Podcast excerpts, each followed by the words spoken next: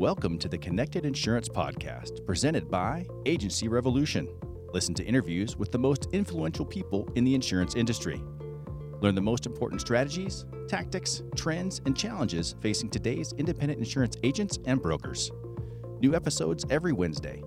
Visit agencyrevolution.com and click Media to explore the Connected Insurance family of resources for insurance agents and brokers.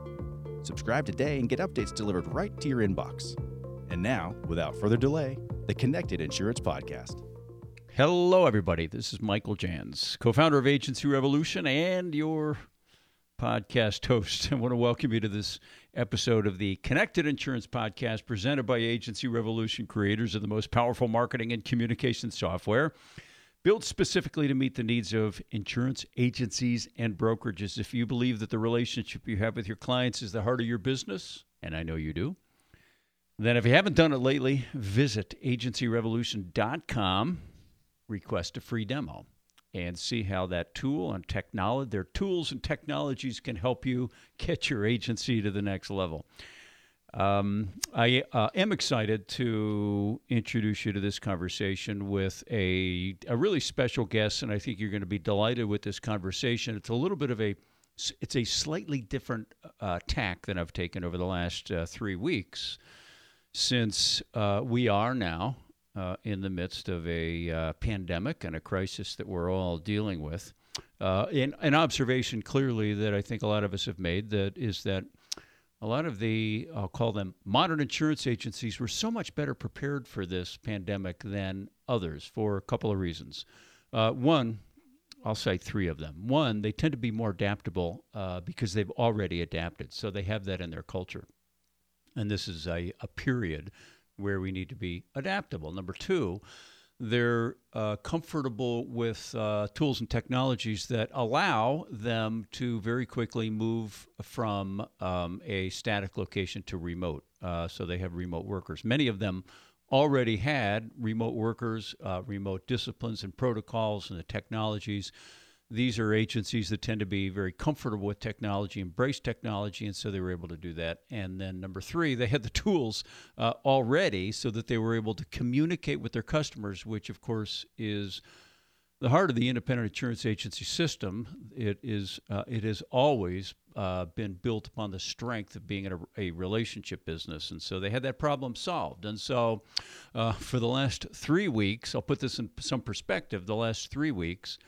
I've been uh, interviewing experts that I felt could help guide um, our listeners toward um, astute and expert answers, uh, specifically in regards to how to respond to the current pandemic. Uh, and if you haven't listened to them, please, I really encourage you to listen to my conversation with Bob Hartwig, the person I would consider to be this industry's chief economist, about the potential impact of the virus on the economy the industry, and your agency. Please listen to my conversation with Brad Rubin about uh, how to make sure that your uh, technologies, your customers' data, and your data is secure now that you've uh, most likely got uh, remote workers and new remote workers.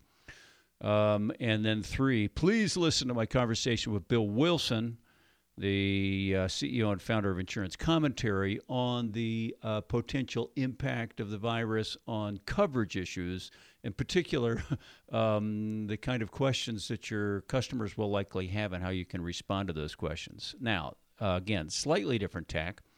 As I said a moment ago, I think the modern agencies were so much better prepared for this crisis. We're talking to a modern agency today.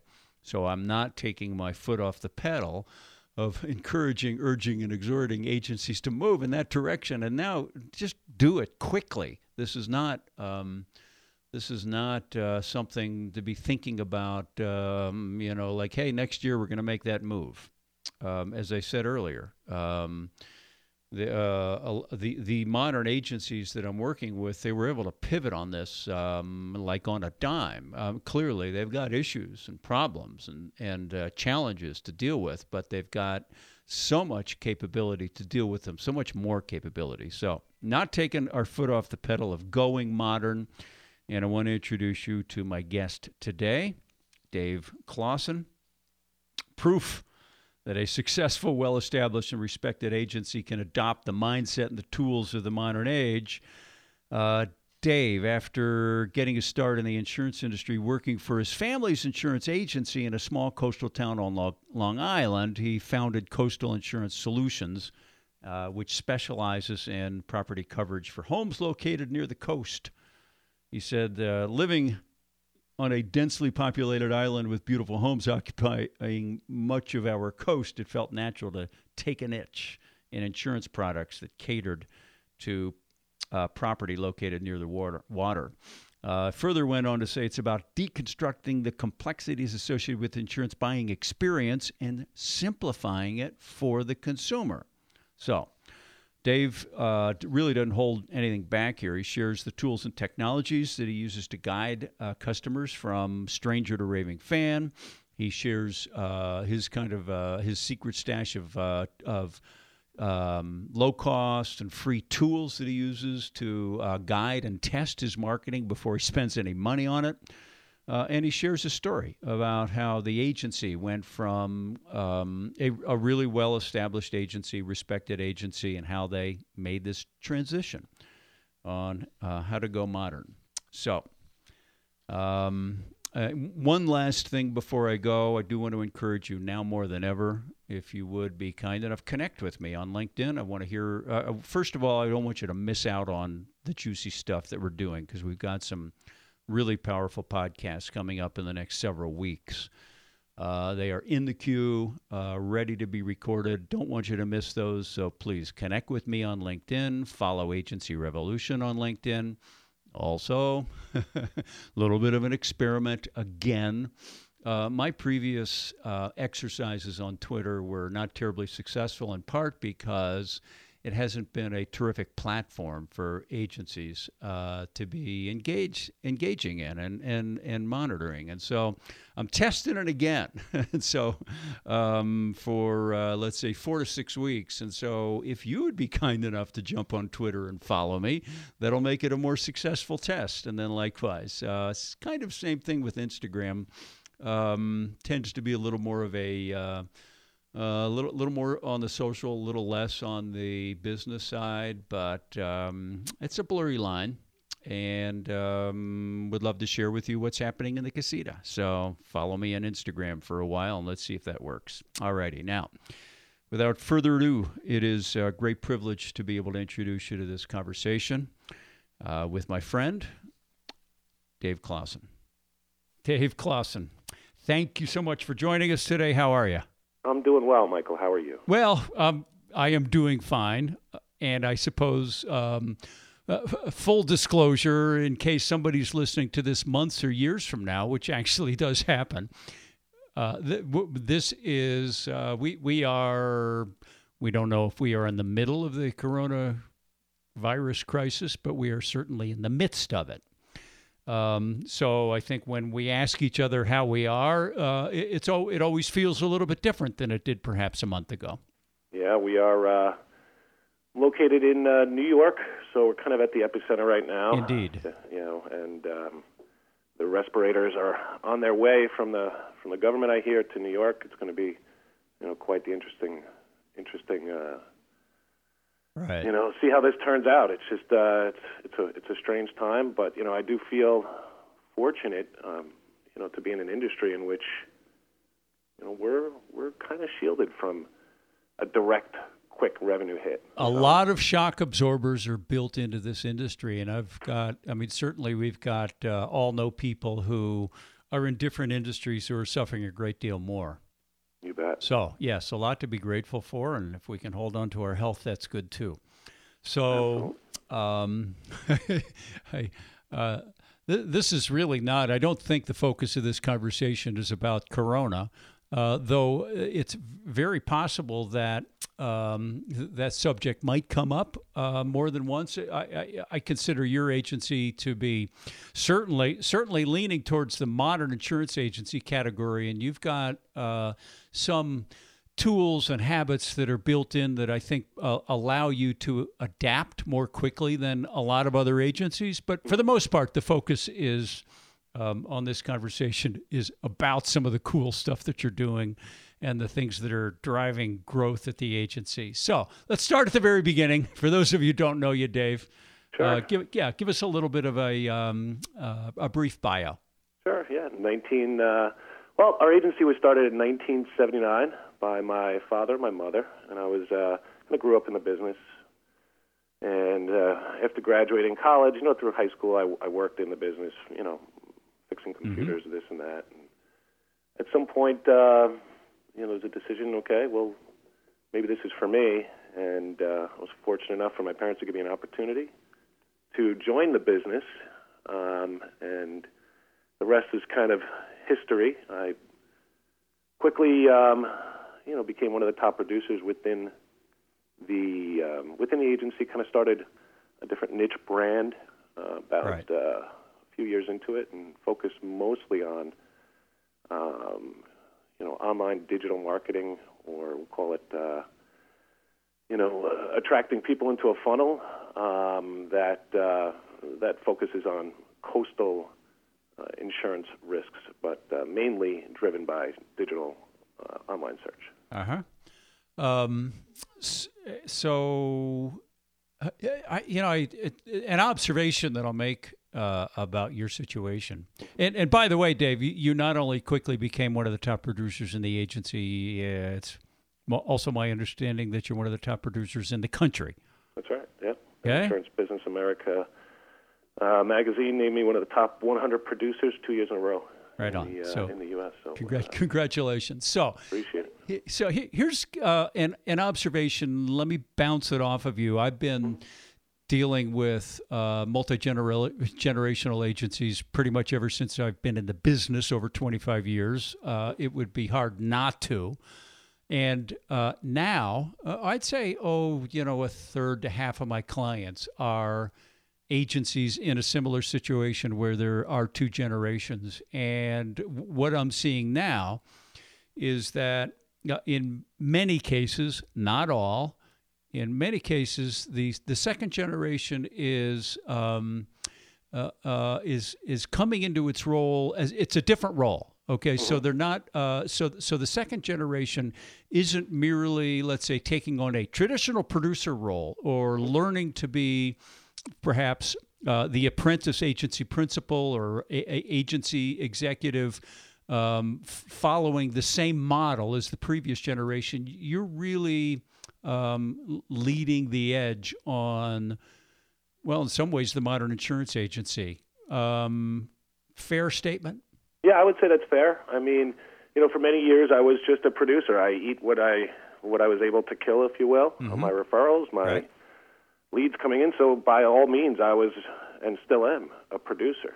Um, but you know, we needed, as well as an industry, really. We, you know, there's been a shift, and within our agency, we've had to shift um, significantly our internal operations to accommodate our growth, to accommodate the uh, user experience and the customer experience, and to continue to, you know, I'll say keep up with the rate of change. I think Jack Welch said when the rate of change outside of the organization exceeds the rate of change on the inside, uh, the end is near. And it's that's not a gloom, doom and gloom statement. It's just the fact that we need to keep up.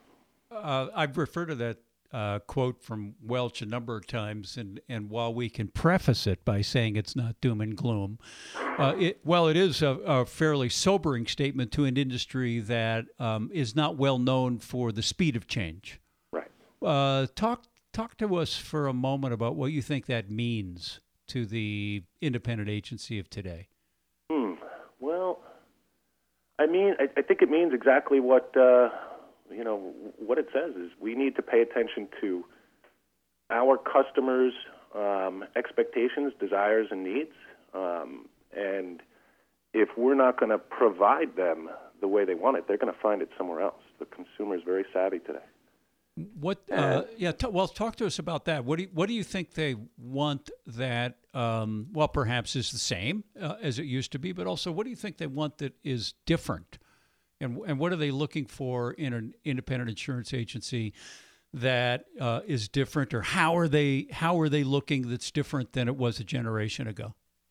Well, I think a generation ago, you know, for me, when when I started, we we people need an ID card. They came in, they signed an application in front of us, and we filled out our carbon ID cards in New York. Here, we had the flip thing. You carbon, you hand them a piece, and then the one was mailed to the New York State uh, Insurance Department. And you know, if you accelerate that to today, you know, folks are they want it fast, they want it simple, they want it affordable, but they don't want it too fast, right? So I was up in a uh, at an uh, a company uh, mm-hmm. up north, and they had a direct to consumer uh, homeowners insurance product that they launched that was an instant quote, so you could get it right away, bind it, boom. What they found was that 99% of the folks that actually received the quote didn't wind up converting. Aha. Uh-huh. and uh, you know, that's I was a, asked, that's a pretty bad closing ratio. Yeah, it is. And I and I was asked, "Why do you think?" And I kind of thought for a second. I I said, "I think it's just they want it fast, but they don't want it too fast." For uh-huh. example, uh-huh. if I go, and the way I explained it to, you know, the executives there was, you know, it's almost for me like buying jewelry. You know, I'm not really sure what I'm getting. Right? I understand there's a cut. I understand there's clarity. I understand there's carats but I want to deal with somebody I trust. Mm-hmm. I want to have that relationship, and I want to understand the value I'm getting. Got it. Uh, uh, okay, so in their model, um, they were driving people into the funnel and attempting to convert them completely online, right? That's correct. Now, in in your model, talk, uh, sh- share with us what the distinction is in your model and why you think that's working. Sure. So, you know, they would come to a landing page on our site um, and for whatever product we're trying to attract them for. And then they would fill out some information. It would get um, put into our system, our CRM system, and it would be automated, automated, automatically sent to our staff, in which they can, our staff can send some text messages, find out what, what time is good to speak to them, you know, hear about their concerns, and speak to a live person, and we can offer advice on their situation while checking the market for, for price. So uh, your model is online to offline. Online to get them on the phone uh-huh. or, or, communicate with them the way they want to be communicated with. What do you think would happen if your model was was was uh, trying to close them uh, to to attract them and close them online? I think that would be at this point. I don't think the industry is there. Uh-huh. Um, I, I, just don't see it yet. I think we're going there. Do you think the consumer that wants the independent insurance agency system is there, or do you think do you, do you think like in the example you were talking about up mm-hmm. north where? Um, I mean, clearly they're researching and shopping online, yes. but do you think there's a demographic that um, once that they want something from the independent agency system that they don't get from other systems, and that's that peace of mind, the assurance that there's uh, a, a, real person protecting them? Yeah, I think that they need advice. I think that um, insurance is uh, can be confusing to some folks mm-hmm. if, if you know if if you're not used to, or if it's your first time home purchase, for example. If it's uh, if you're a little bit more savvy, perhaps you're checking the market.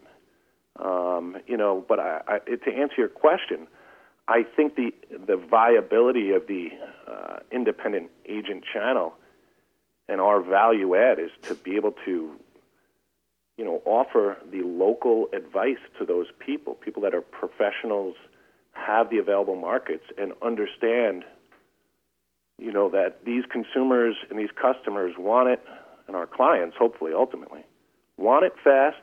They want it affordable. They know they can find it affordable, but the value that they really the value we can give to them is the is the true advice and be an advisor rather than uh-huh. uh, an order taker. So, uh, so t- talk a little bit about what you think is the appropriate balance.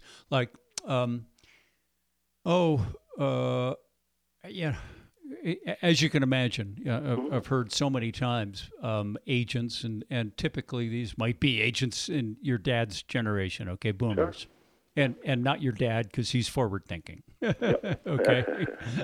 but but I, you know I think some concern um, when the internet first you know um, emerged and uh, burgeoned as a um, as a force in society and in, in the economy. And as it developed and evolved, there was some anxiety and concern that uh, it would dehumanize the um, customer experience. Sure. And and and my sense is in your in your case. I mean, you can obviously I've got a bias here, and I've seen uh, I've seen this bias play out well. It's a well-founded bias. Okay. Yeah. Yeah. yeah. Uh, that that that the, the the appropriate balance or the appropriate roles of digital and the appropriate role of you know the uh, um, uh, not digital. You know the human human. Yeah. That uh, w- when they're when they work well together, uh, it enhances the human the humanity uh, uh, and the authenticity of the agency and the agent. Absolutely. How do I you mean, do that? Yeah. So, yeah, what, so- what's the role? Yeah, I mean, you know, I think that's the magic sauce everyone's trying to perfect. You know, is to how to get them or attract the people that you that you have your ideal customer, convert them in an effective manner, turn them from a customer into a client, and then nurture them properly through digital relationships and using technology like Agency Revolution mm-hmm. or rocket referrals or you know some sort of email marketing campaign stay top of mind with them mm-hmm. and also have a human factor to it you know be able to show pictures of people and things you're doing for the community and you know bring them into your culture if you will as an agency and i think that's how you retain folks long term Okay, l- let me circle back to something you said just a moment ago. Mm-hmm. Attract, convert, uh, uh, turn customers into clients, uh, w- which, uh, and and then to nurture them, pro- you Mm-hmm. know, presumably for retention. So, if we were going to look at that in my ACORE model, model Mm-hmm. uh, the four stages of marketing: uh, attract, convert, optimize, and retain um, th- they really are four different stages. And so I think I think what you're saying, and I think you largely agree that uh, a lot of the attraction can be done online and effectively and economically. Uh, your model for conversion is really largely done offline, human to human. That's right. Um, but then the deepening of the relationship, the uh, encouragement to uh, get full protection, uh, can certainly be supported with digital. Uh, and then ultimately, again, if there's another policy, then we're, we're probably uh, uh, offline. And then the ongoing nurturing, uh, digital tools can be really powerful for. Absolutely, and I and I think you hit it right. Is each one of those segments takes a tremendous amount of effort to customize, and you know it's it's certainly you know uh, it's it's it's a moving target, but you, you know you hit it you know to attract to be an effective attractor, if you will, or marketer, you know, is different than somebody who is effective at building relationships and retaining. You know, the hunter is the attractor, if you will Right. like you know, I think Yeah. men, are- men are from Mars, women are from Venus, and the women are gatherers or kind of relationship, you know, opposite side of the brain in many cases, um, to there and nurture and build relationships. So you know, I think there's something to be said about you know being an effective hunter, but also pay attention to gathering. Uh, well, I think uh, I know that your agency um, uh, pays a lot of attention to the uh, to the length of the relationship and the depth of the relationship, right? I'm sorry, I missed that, Michael. The- the- I, I know your agency pays uh, pays a lot of attention, Yeah. n- not just not just to the kill, okay, not ju- not just to getting the client, but to keeping the client, making the relationship uh, sticky and and long and deeper. That's right. And you know, we're we've made the mistake in the past of just writing premium, you know, and, and taking orders. Mm-hmm. And I think that was a I think that was just what we knew, and that's where we were. Right? Wow, we wrote X amount in premium in this line. Wow, we're really killing it. Right. But we we we didn't pay much, or we sh- we could have paid more attention to the leaky faucet, or if you will, the leaky drain, because we Ah. were filling up a bathtub. But Yeah.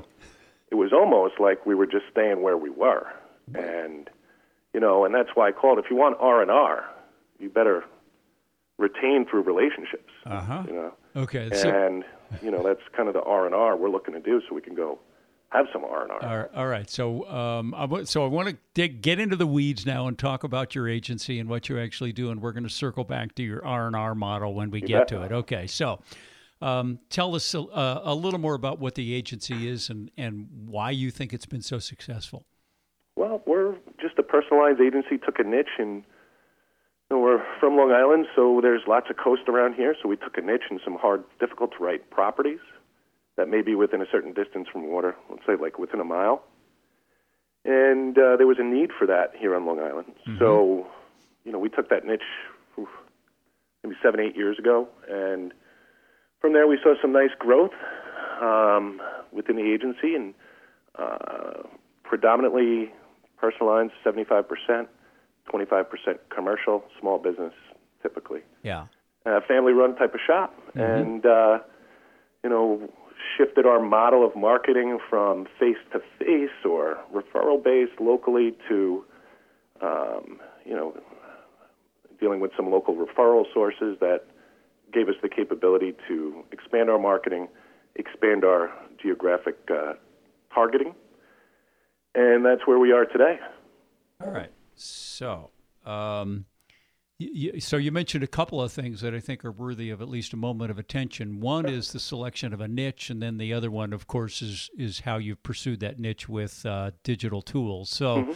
Um, so do you think so as you describe the agency and again it's been around since i forget 1979 or, exactly right? okay so uh, so presumably it was a a well run uh, but also typical Main Street agency serving uh, mostly personal lines and some small commercial lines in the neighborhoods and the communities in your area in Long Island. Okay. And uh, now, would you say that the identification and the pursuit of the niche was a transformative strategic decision? Absolutely. Okay, so that's that's so important. Um, that decision. Mm-hmm. Um, I, am going to ask you to reflect on that for a moment. Um, Sure. Because people are listening, and obviously the vast majority are not going to have your opportunity with uh, uh, coastal properties. Okay, you know. So if, you, mm-hmm. if if somebody's listening in Nebraska, they're thinking right. oh, yeah, that, that, doesn't um, that doesn't apply. But yeah, the yeah, selection I mean, of the niche, the the you know, it, it's um, one of the things that has, um, oh, you know, c- continues to strike me as overlooked but of critical importance is that is that decision.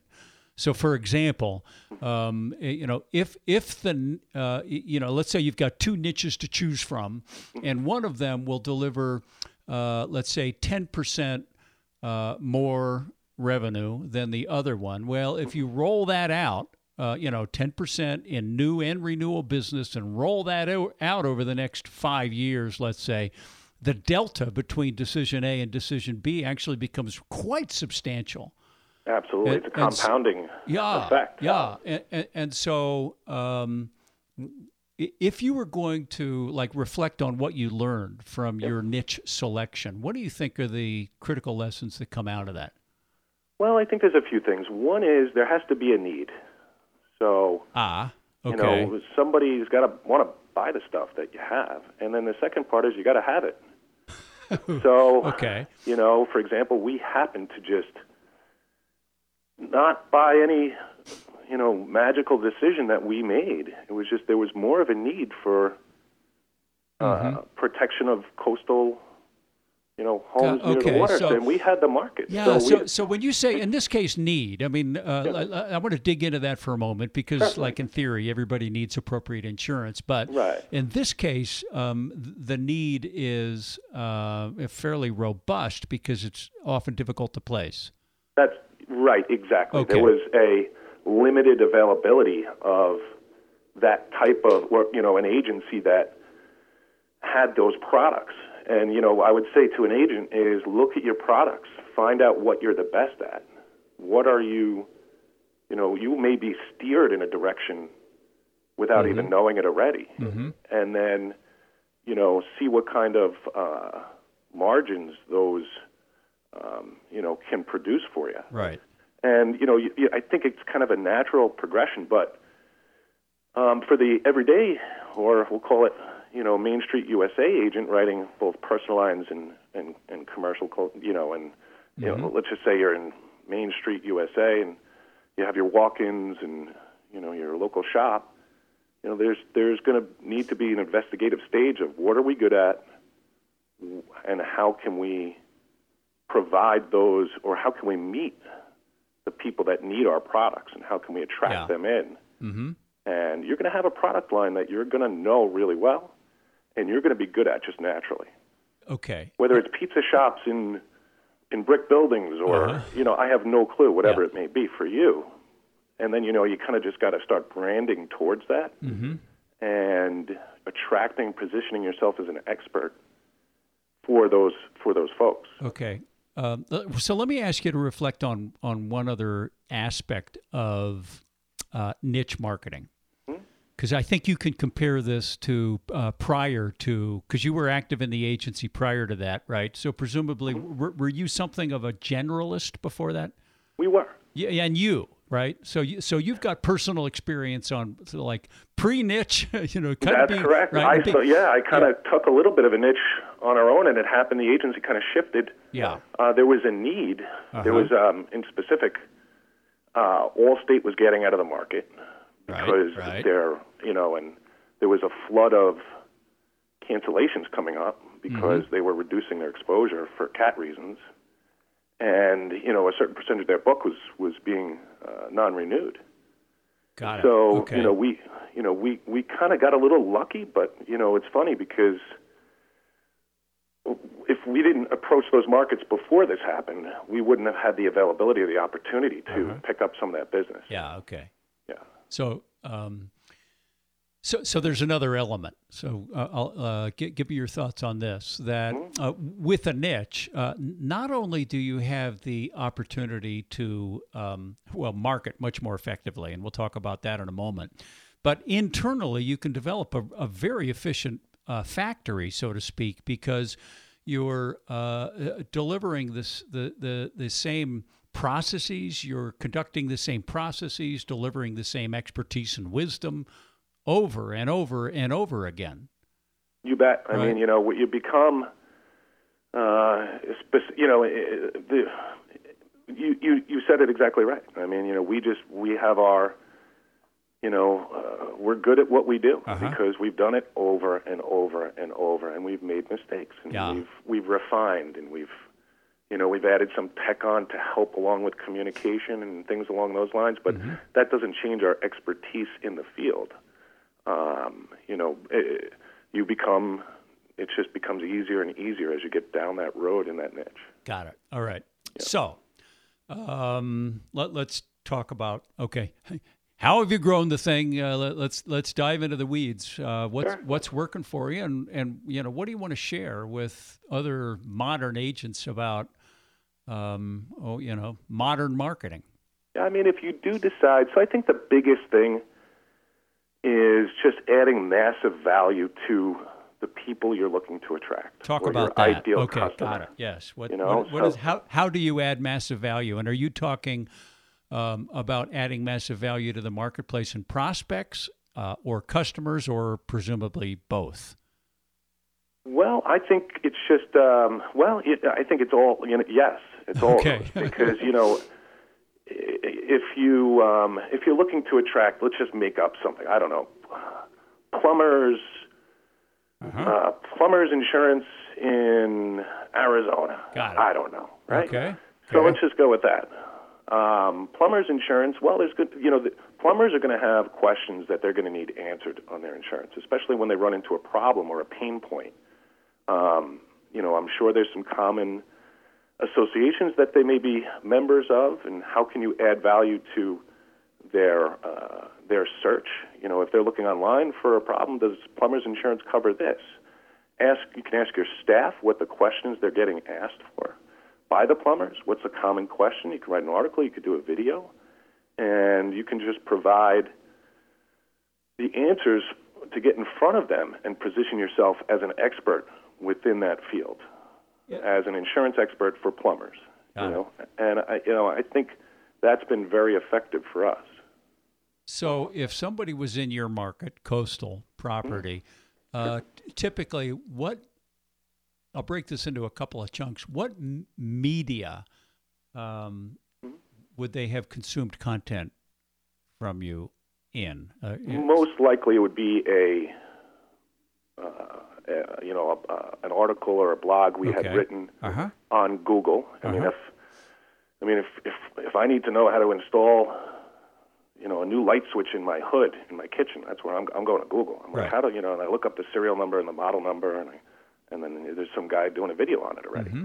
Mm-hmm. And I'm like, oh, I could just follow that guy. So I think from a uh, from a search standpoint, that you know, Google is certainly certainly key. Um, and I and I really believe that video is is the new up and comer and will probably uh, be just as important as, as as regular I'll call it you know search for right. a uh-huh. written word yeah okay you know, so so so so in your niche somebody might um, they may be exposed before they become a customer they might be exposed to a blog uh, an article or mm-hmm. a video answering a question um, that they may have searched for.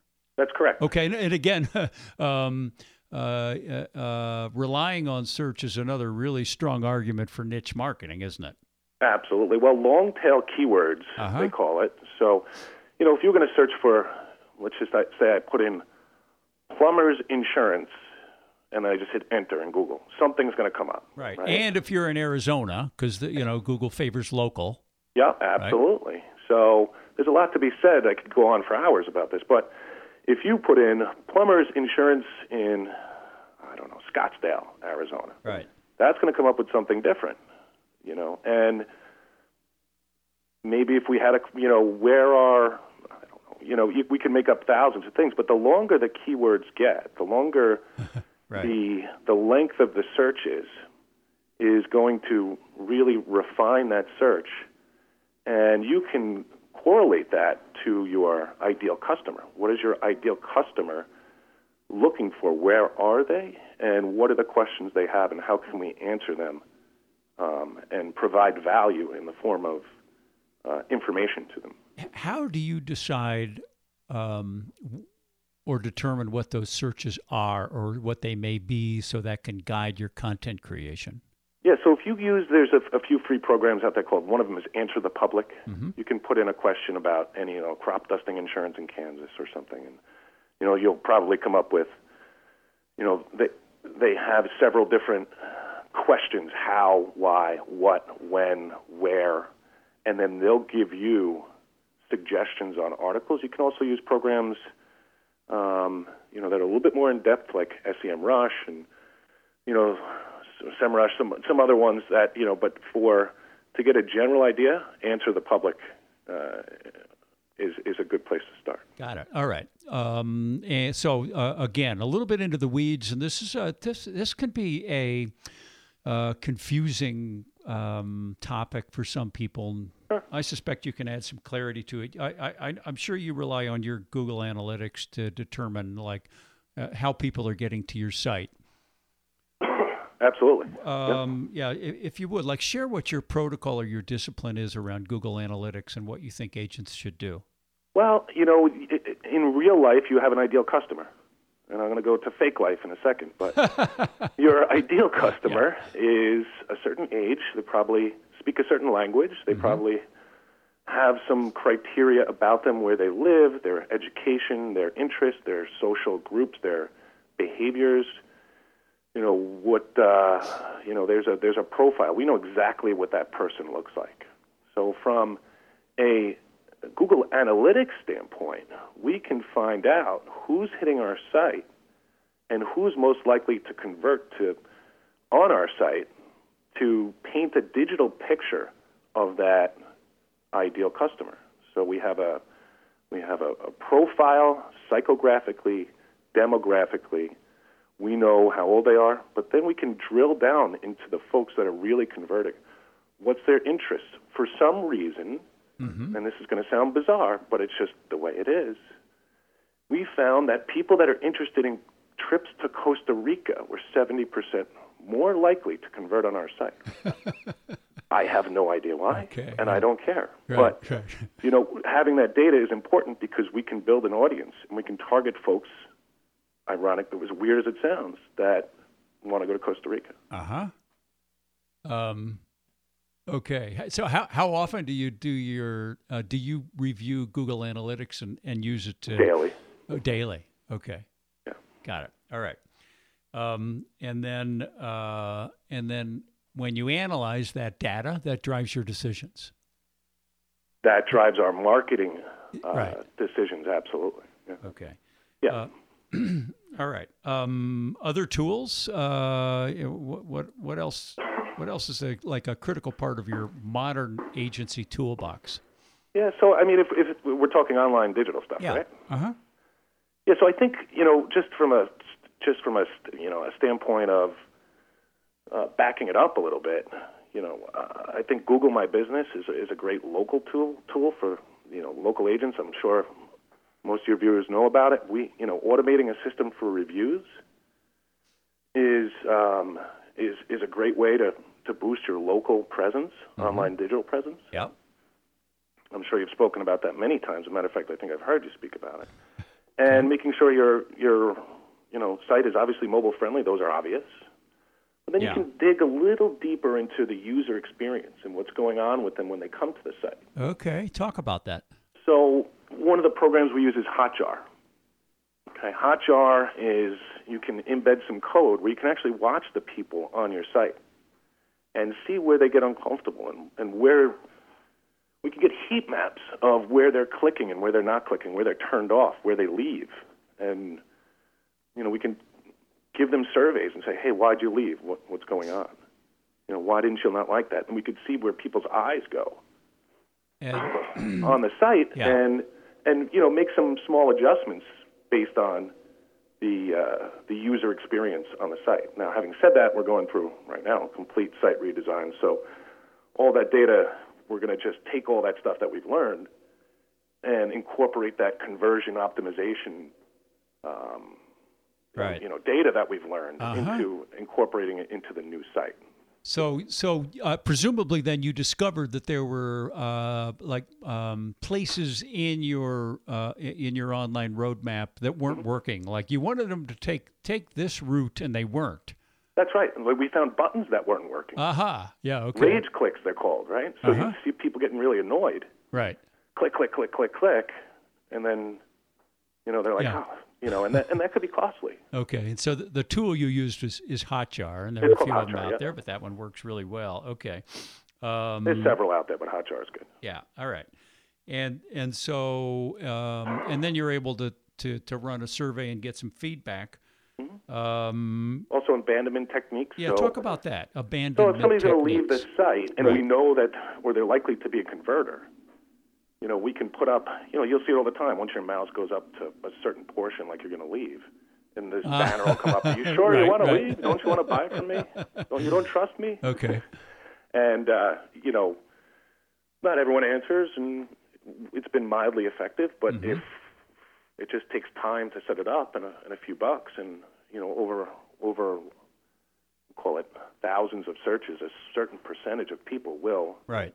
Click the button. Right, right. I mean, I'm certain everybody's uh, uh, uh, everybody has seen this, where uh, th- their mouse goes up to the back button or up to you know up up to uh, to the address bar as if they're going to type in something else, and and boom, a pop up shows up and and it offers them something like That's right. get this free tool or you know don't you want to subscribe to our blog so you're doing something like that there are tools like appsumo uh, or sumo um, that uh, that that can handle that for Hotjar also has its own version. Oh, and. Hotjar's got one too. Okay, so Yep. so you've had some success with that. All right, um, and then uh, okay, other tools that you uh, would recommend? Yeah, I mean, so if you're uh, hmm, trying to think of some useful ones, that would be, you know, some chatbots are are great. Do you, So are you using one now? A chatbot? I am, yeah. Yeah. Okay. Yeah, And, so it's an AI chatbot. right. And uh, what are you discovering with that?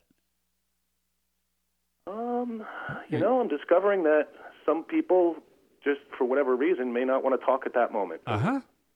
So, or or don't trust you enough to fill out the form for whatever reason, Right. and maybe they want to get a little bit more feel of how who you are or what products you can offer, or you know, so then they can speak to somebody um, or something, Right. really, which is an in, it's an industry chatbot that we use. It's called ProNavigator. Ah, okay. Um, and Yeah, for for for for our listeners, if they're not aware of it, you Jeff can Roy was a l- big l- proponent of them. look up uh, the my podcast interview with the founder and CEO. Yeah, yeah. And, Okay, and and and that one allows you to do some um, oh I, I don't want to say programming, but you can customize it to some extent. You can, and, and they're, they're ask- they're they're great over there with that. Yeah. Yep. And it's not an end all be all because we just don't have the data on it. But rather than the folks leaving or you know or um, let's just say not filling out a form, they I do see uh, a pickup in um, quotes from being delivered from that chatbot, and it's automatic. It, it, it answers questions. It's it's kind of neat actually. Yeah. Okay. So I want to uh, before we wind it up here, Yeah. Dave. I, I want to circle back to a a common phrase, and you referenced it at the very beginning: the user or the customer experience, the customer journey. So, in, in your ideal world, talk to us about what that journey might be from the point of discovery to the point of um, conversion to, and it's not really a point, but that uh, that that that, that um, point in time when they, they've converted from merely purchasing their first policy to becoming a loyal raving fan. So there are Yeah. uh, a th- a, a th- three different phases, like starting at the very beginning, Yep. uh, becoming you know like a first time customer, and then really falling in love with the agency. Describe uh, how like ideally. What's that journey like? And I realize that there are a couple of dimensions to it. One are, is the a objective fact of like, you know, I'm going from here to here to here, but there Yeah. also there's the subjective reality. I'm feeling Sure. this and then this and then this, and they have Yeah. to. The objective part needs to guide the subjective part. Talk to us about ideally how that works in your agency. Yeah, so I think from an agency standpoint, um, to attract them effectively, you need to have built the trust. So, like you know, so we need to determine who's in market. I'll call it who's who's searching for the products that I have currently, and you know, if somebody's looking up, I don't know, we'll just use Plumbers Insurance for example in Arizona. Right. I want to get in front of those people with some ad or some, you know, some way to for them to click on to my uh, Okay, my so so conversion so page. so conceively it could be a pay per click ad. It right? could be absolute Okay. pay per click. Sure, we do quite a bit of pay per click through Okay. uh, you know Google Ads, and we find that to be uh, effective. Uh, and you know, the more niche you are, the more effective it can be, in my mind. So, Right. but back to your um, back to your question is, you know, attract those folks, get them into your funnel, make sure you build the trust, have a landing page there that is easy to use, mobile friendly. Make sure that you know you're paying attention to the user experience. Have them submit the form in a way that you know doesn't we don't see a big drop off in the funnel. You know, if 70, 80, 90 percent of the people once they click to get some information, they leave. Well, there's an issue with that. Um, Right. you know that that form that they're filling out.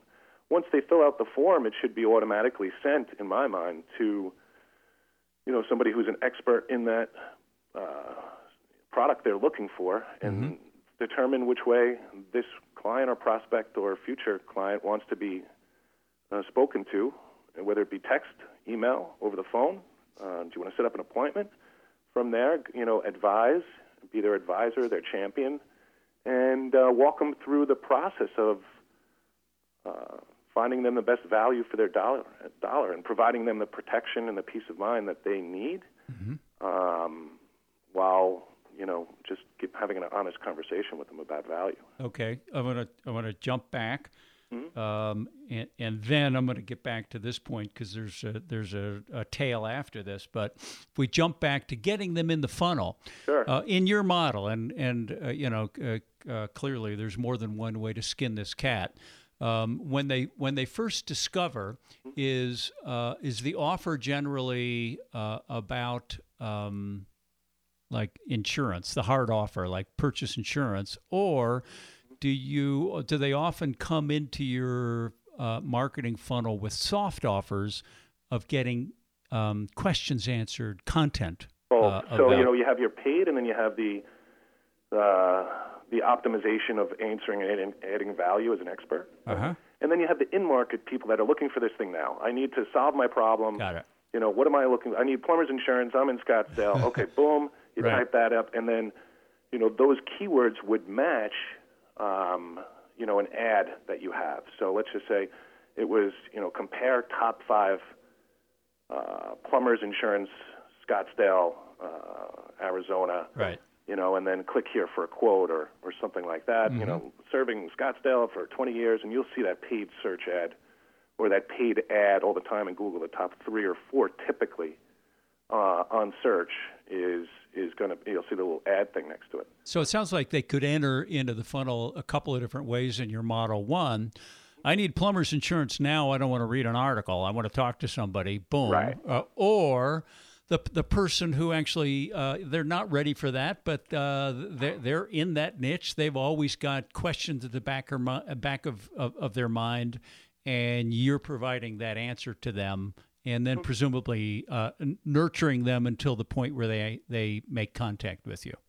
Right. So once they hit our site and get a question answered from the, you know, we have their cookie, so we can, you know, cookie is just a piece of code that's installed on that device or that area that you know they search, so we can hit them with, it's you know, retargeting. Ah. So okay, right. Okay, so then, so so then when they're searching, Then um, when they're or, or they're online and they're not necessarily searching for you, you're showing up again. And I'm, I'm that annoying guy that you're on Facebook, and all of a sudden, you know, this, you know, or you know, I just looked for the vacuum from Amazon. How come Yahoo knows that? You Yeah. know, and Right. and that you can you can apply those cookies to uh, retarget those folks, and you know, it also builds some brand awareness as well. Yeah. You know, for you know in the area. But ideally, however you get them in the funnel, you know, from a digital standpoint, I think you just you know add value, um, answer questions, and use the the words that they are searching for to make an ad that would go to a landing page in which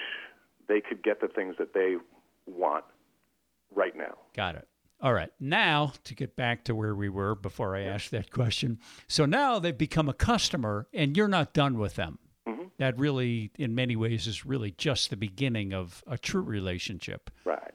What happens after that? What what what do you want their journey to to look like and feel like after they become a customer?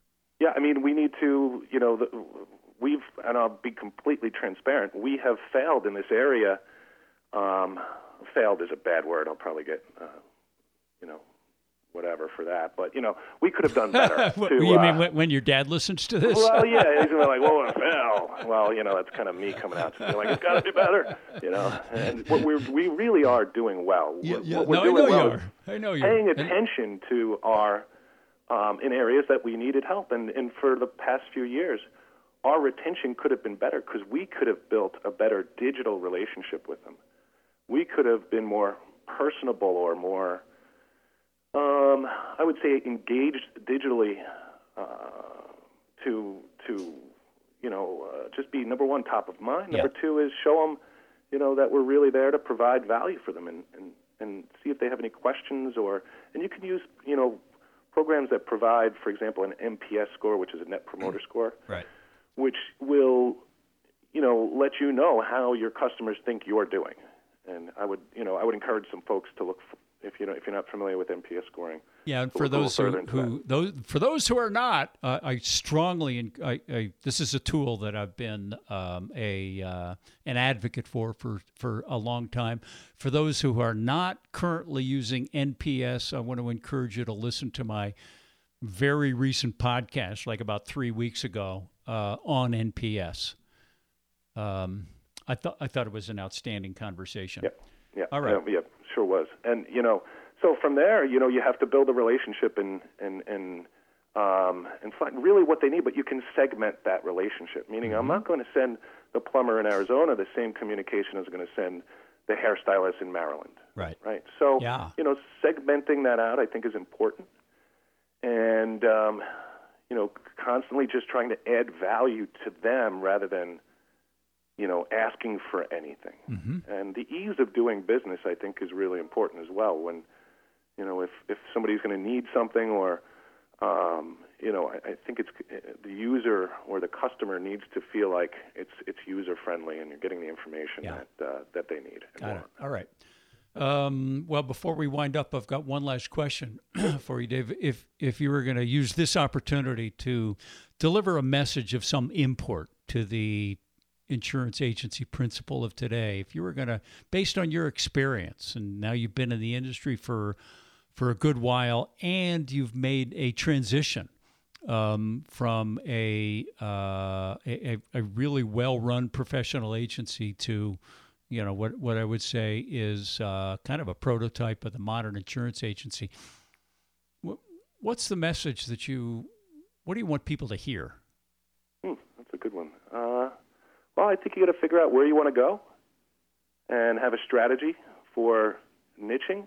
Um, figure out if you're looking for profit or if you're looking to scale, and take all those things into account and figure out some tactics to achieve, achieve those that strategy, keeping in mind that the modern consumer and technology is an ever-changing field and it can get, be frustrating, but you know persistence is key, and uh, I think as as insurance agents, we've uh, we we have a level of persistence that is probably higher than than other industries. So you know, stick Yeah. with it. Yeah. All right. Well, Dave, uh, hopefully after th- this current crisis subsides, we'll perhaps see you out here in the casita one more time. Uh, I'd love to. That was such a great experience being out there with you, and you know, you got a great group of people that really add a lot of value. Yeah. So the collaboration is great. And another thing too, if you don't mind, I'll add is you know the IAOA on Facebook is a great place for right. for agents to look as well. And it was a pleasure to be out there and to be invited to your to your uh, to your lovely casita. Right on. Okay. Well, uh, be safe and take care of your family. And um, thank you so much for uh, sharing your uh, expertise and, and your experience with us today. Thank you for having me, and everyone be well.